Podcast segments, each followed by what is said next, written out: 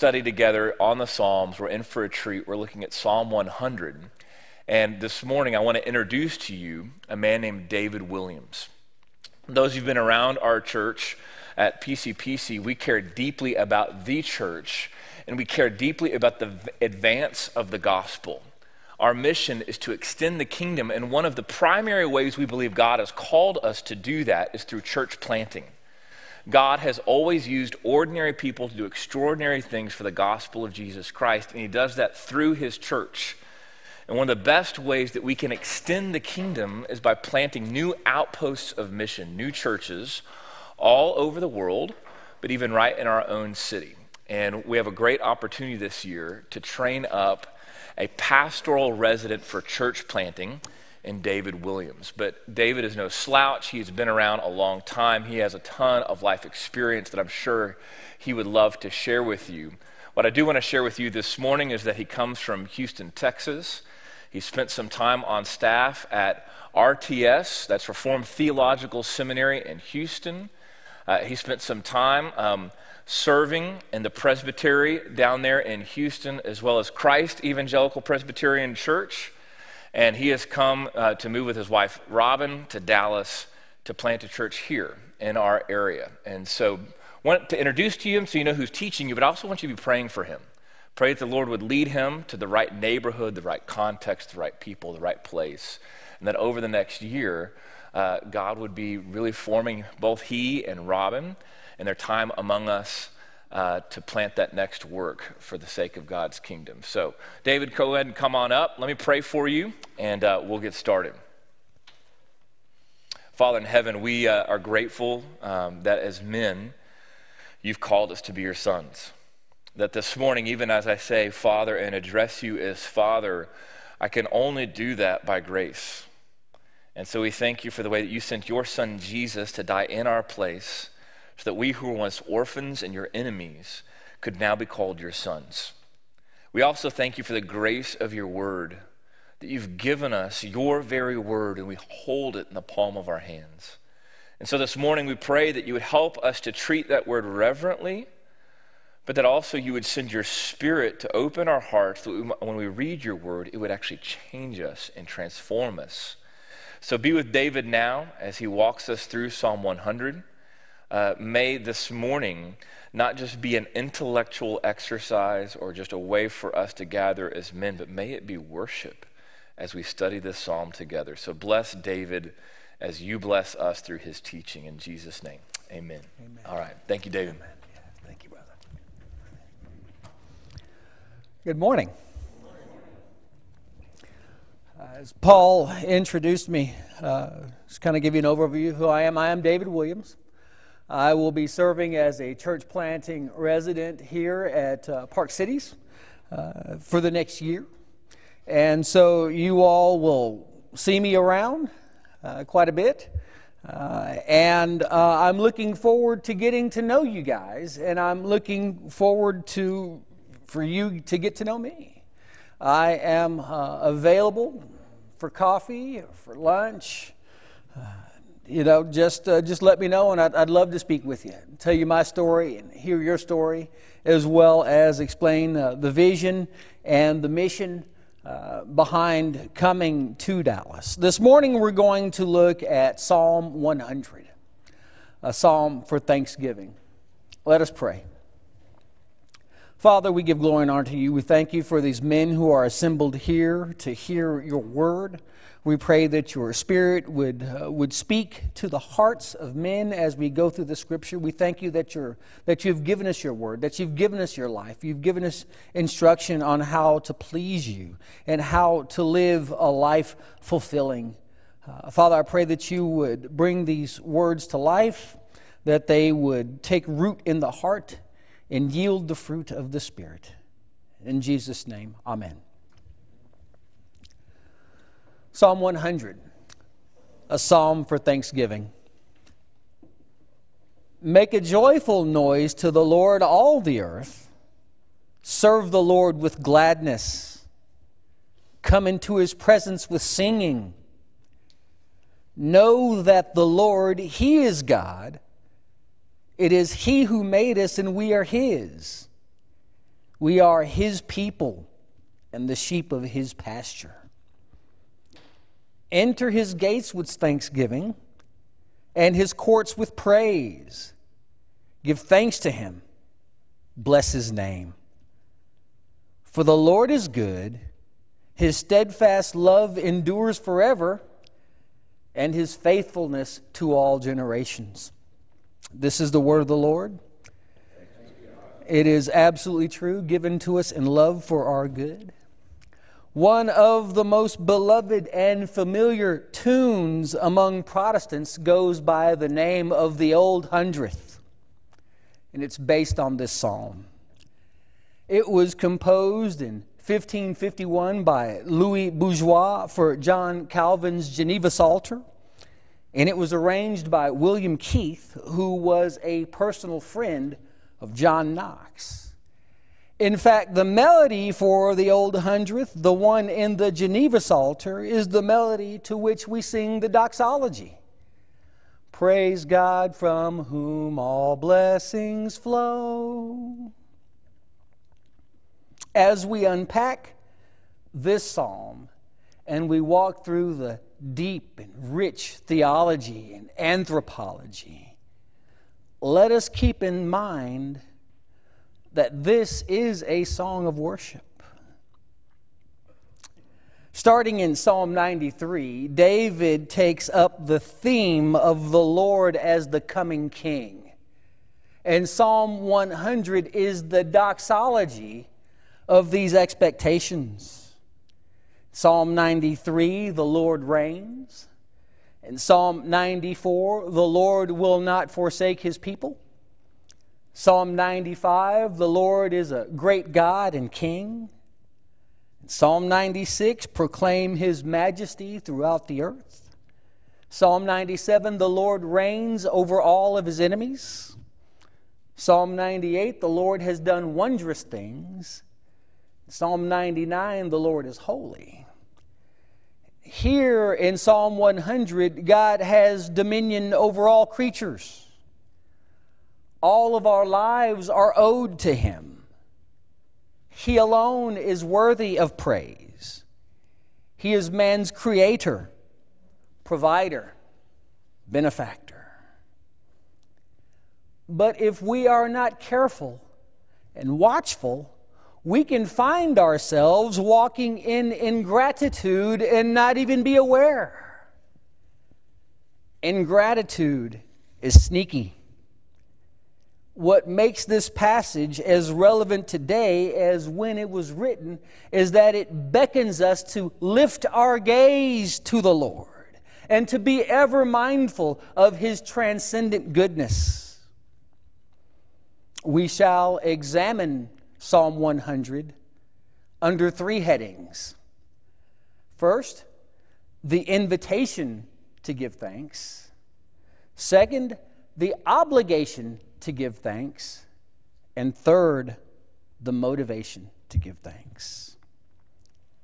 The invitation to give thanks. David writes in verse 1 Make a joyful noise to the Lord, all the earth. Psalm 100 is seen as a hymn that was sung at the gates of the temple prior to entering to offering peace offerings. This is alluded to in Leviticus 7 11 and 12. And here in verse 1, the call is extended not just to the Jews who were entering the temple, but to all the inhabitants of the earth. As such, this is an evangelistic psalm, an, an invitation for all people from everywhere to come and to give praise and thanks to God. It is also a messianic psalm in that it looks forward to a redeemer, a coming king in whom all the peoples of the earth will delight. Friends, this is fulfilled in Christ. God only has one people and one plan of redemption for all people there's not a plan of redemption for Jews that's different from the plan of redemption for Gentiles. Friends, God only has one people. and they are those who look to Christ as their Savior.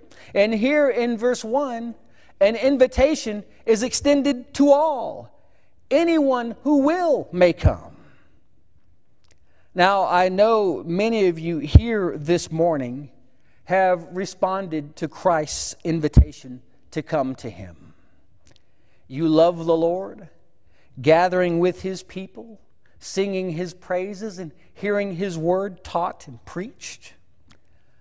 But I would not presume that this is the case for everyone in this room.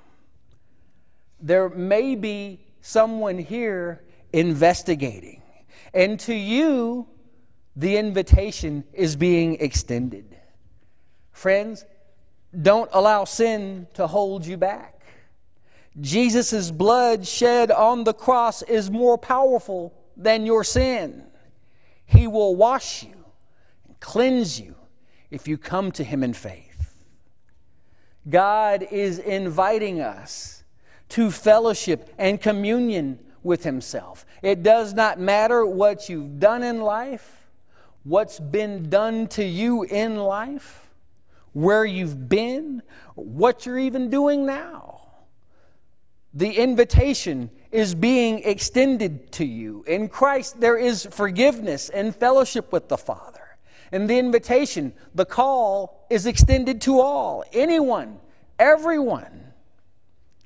Because God reaches out to creatures lost in sin and invites them to Himself, offering forgiveness through His Son. This is why we give thanks. This leads us to the second heading and the body of this psalm the obligation to give thanks, verses 2 through 4.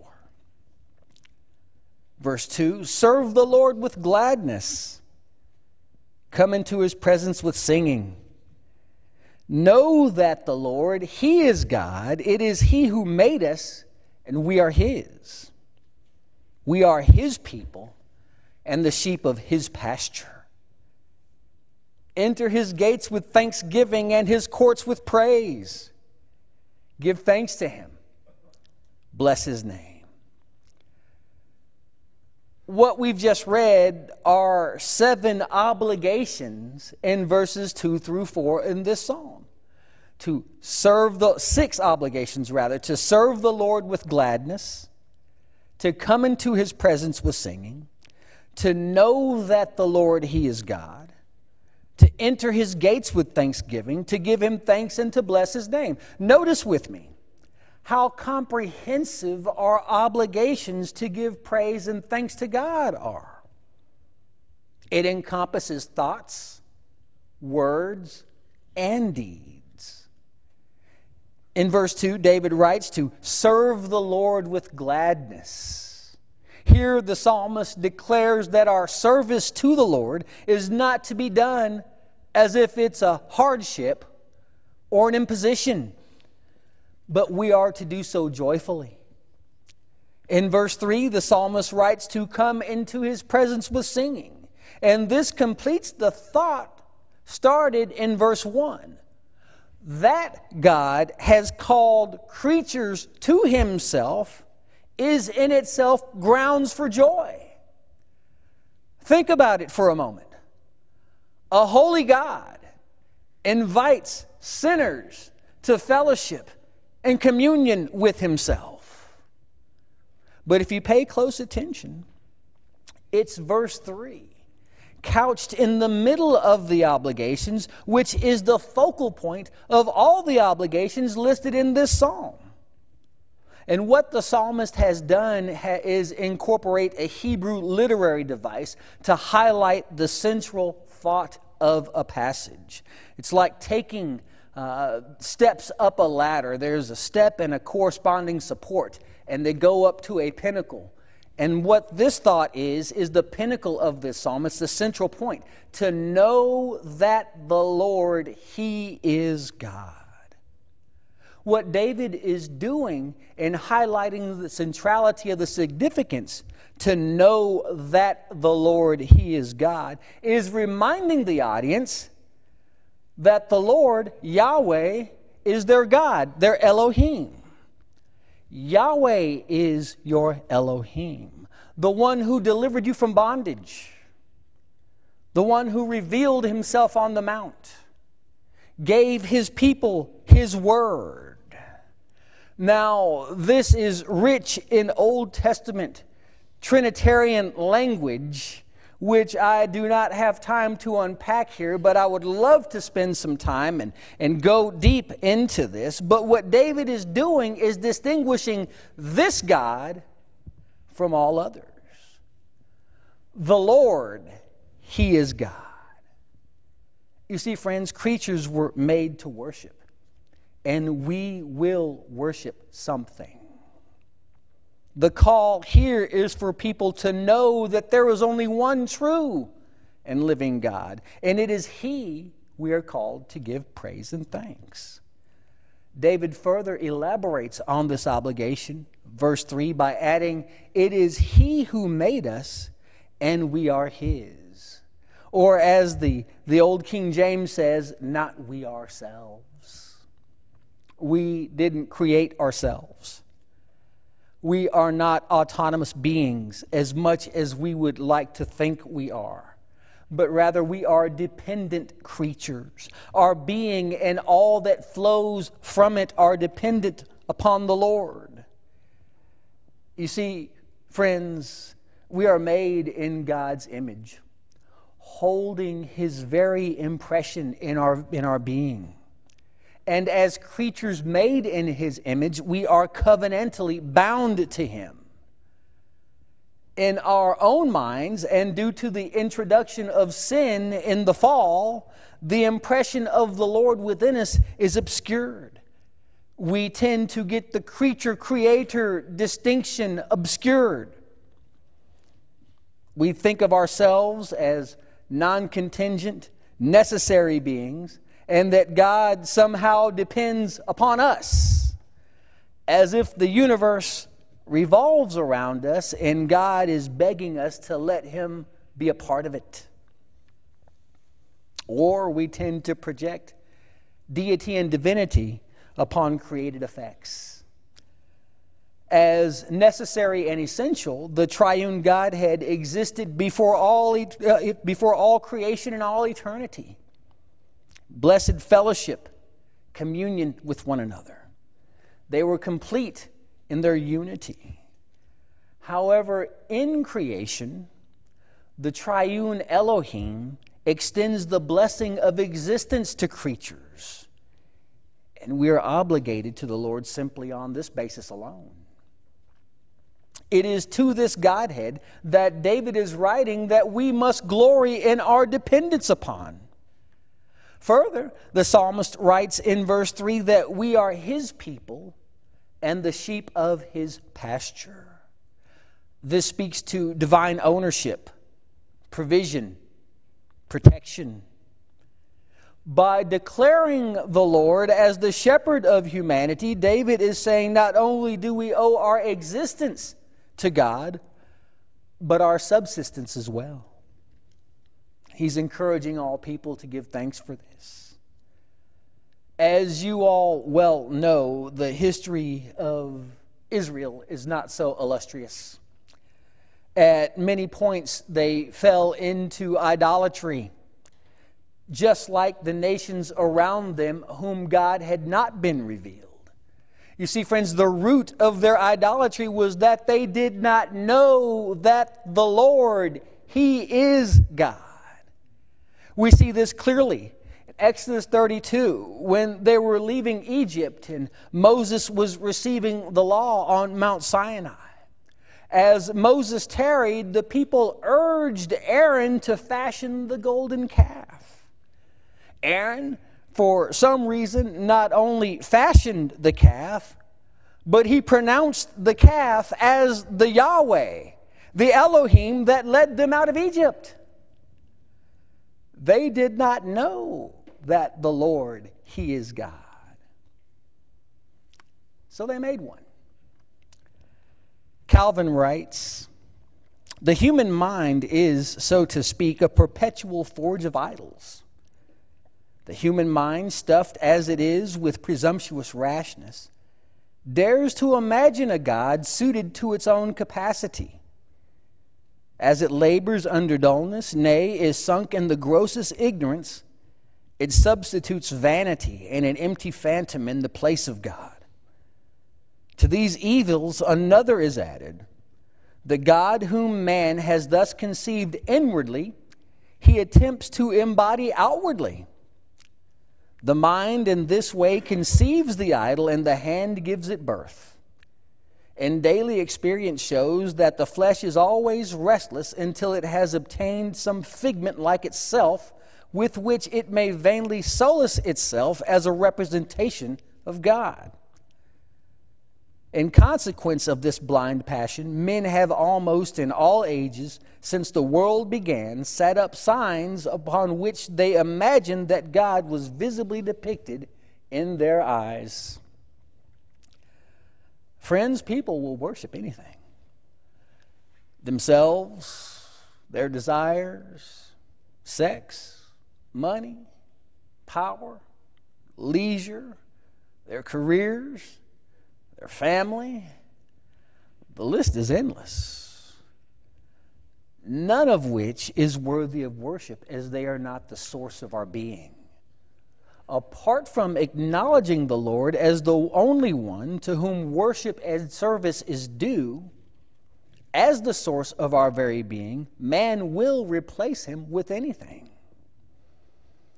It's easy to think our subsistence is from our job or our financial security, our education, anything. But, friends, when we attribute our blessedness and our subsistence to anything other than the Almighty, what we're really doing is making that thing our Elohim. Just like the Israelites at Mount Sinai with the golden calf. This leads us to our third heading the motivation to give thanks.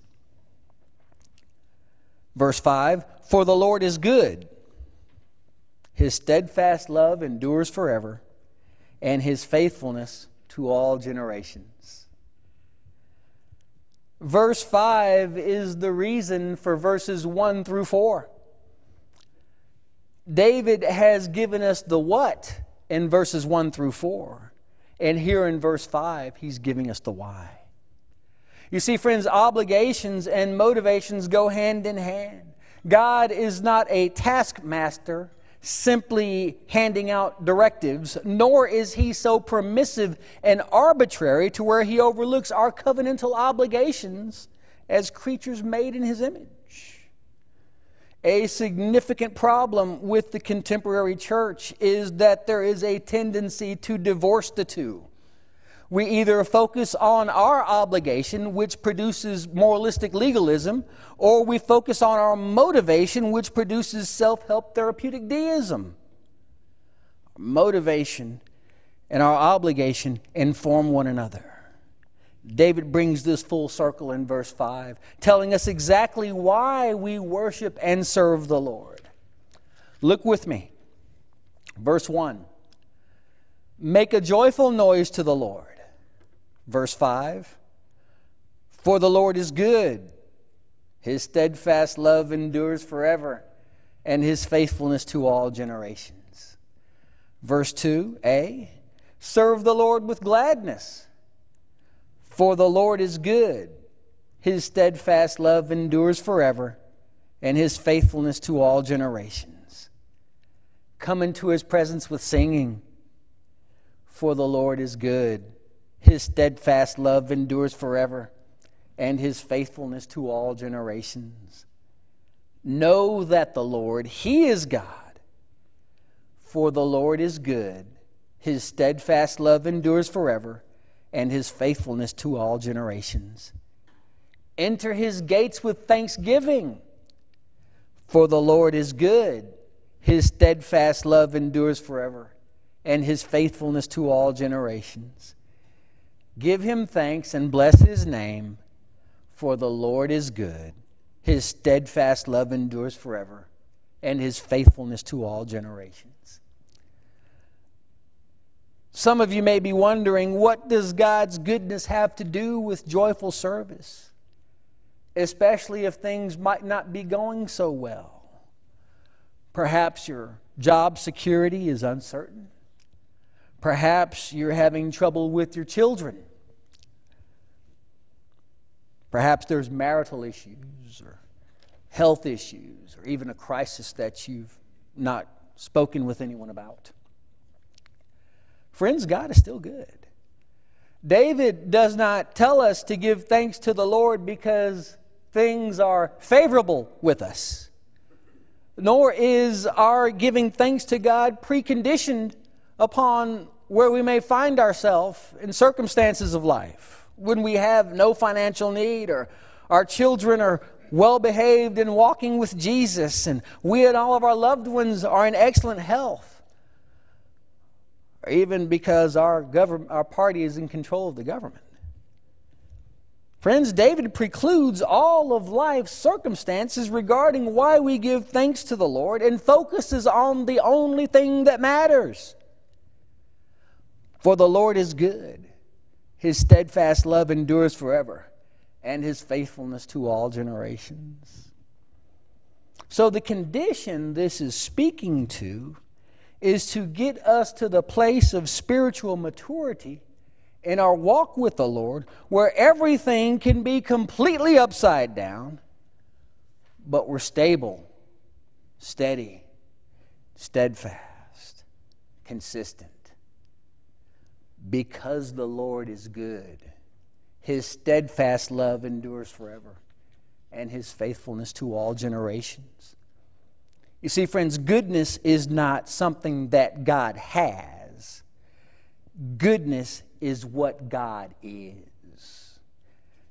Good is not a standard above God to which he must strive to meet. God is the I am that I am. His characteristics and his person are identical. God is love. God is light. God is holy. God is good.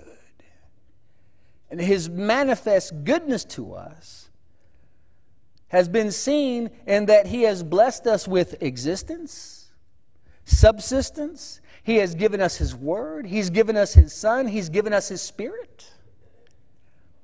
To reduce God's goodness, love, and faithfulness down to what we possess or any other temporal circumstance is to do a gross injustice to the Lord. As I've alluded, God's characteristics are inherent to his being. His goodness, faithfulness, and love for us transcends our temporal circumstances. His very presence with us is His manifest goodness and steadfast love. The Lord never said that if we came to Him, that He would exempt us from the harsh realities of living in a fallen world. But what He did say is that no matter what, He would be with us through it all. Theologian Michael Horton writes The attributes of God flow from his being in its infinite perfection. As we read Scripture, God has many wondrous attributes, yet we are not to think of his attributes as like ingredients of a cake. Put them all together, and that is how God is composed. The attributes flow from his essence they describe who he is, but they are not parts of him, like gears in an engine. Friends, we cannot use our temporal circumstances to gauge whether God is good to us or not. If we do, when things are going good, then we'll think is God, that God is for us, or worse, that we're somehow deserving. When things are difficult, will think that God is against us. Thinking like that is not faith, that's religious superstition. We don't praise and serve the Lord because everything is going well with us. We do it in spite of whatever is going on in our lives. God's goodness, steadfast love, and faithfulness transcends temporal, momentary hardships and difficulties. Friends, we worship and serve the Lord, praise Him, and give Him thanks because He is good. Now, what we've heard is the invitation of the Lord to all people to come and to worship Him, the obligation of all people to come and worship Him, and the motivation of all people to come and worship Him. If you are here and you have not placed your faith in Christ, I'm glad you're here. I'd love to speak with you following this study. I'd love to get to know you and for you to get to know me. I'd love to hear your story. The Lord is inviting you to Himself. For those here who know the Lord, my prayer is that the transcendent goodness of God would be your ever present reality. That we would worship and serve the Lord without regard to what else may be going on in our lives. Well, you may say that's all good and fine, but you don't know what's going on in my life right now, and it just doesn't seem like God is so good. Friends, let me remind you the goodness of God was expressed in that He sent His Son to die for our sins. No one here has to atone for their own sin.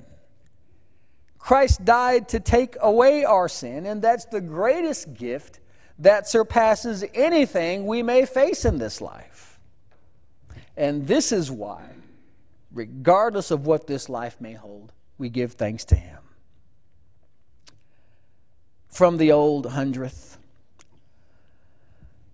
All people that on earth do dwell, sing to the Lord with cheerful voice. Him serve with mirth, his praise forth tell. Come ye before him and rejoice. Know that the Lord is God indeed Without our aid, he did us make. We are his flock, he doth us feed. And for his sheep, he doth us take. Oh, enter his gates with praise, approach with joy his courts unto. Praise, laud, bless his name always, for it is seemly so to do. Because the Lord our God is good, his mercy is forever sure. His truth at all times firmly stood and shall from age to age endure. Father, we thank you for this word. We thank you for these men who have made it a point to be here this uh, early this morning to hear your word. I pray that it would, uh, Father, that it would be life, that it would give life, that it would give light. Bless them in their faithfulness. You make us faithful because you are faithful. In Christ's name, amen.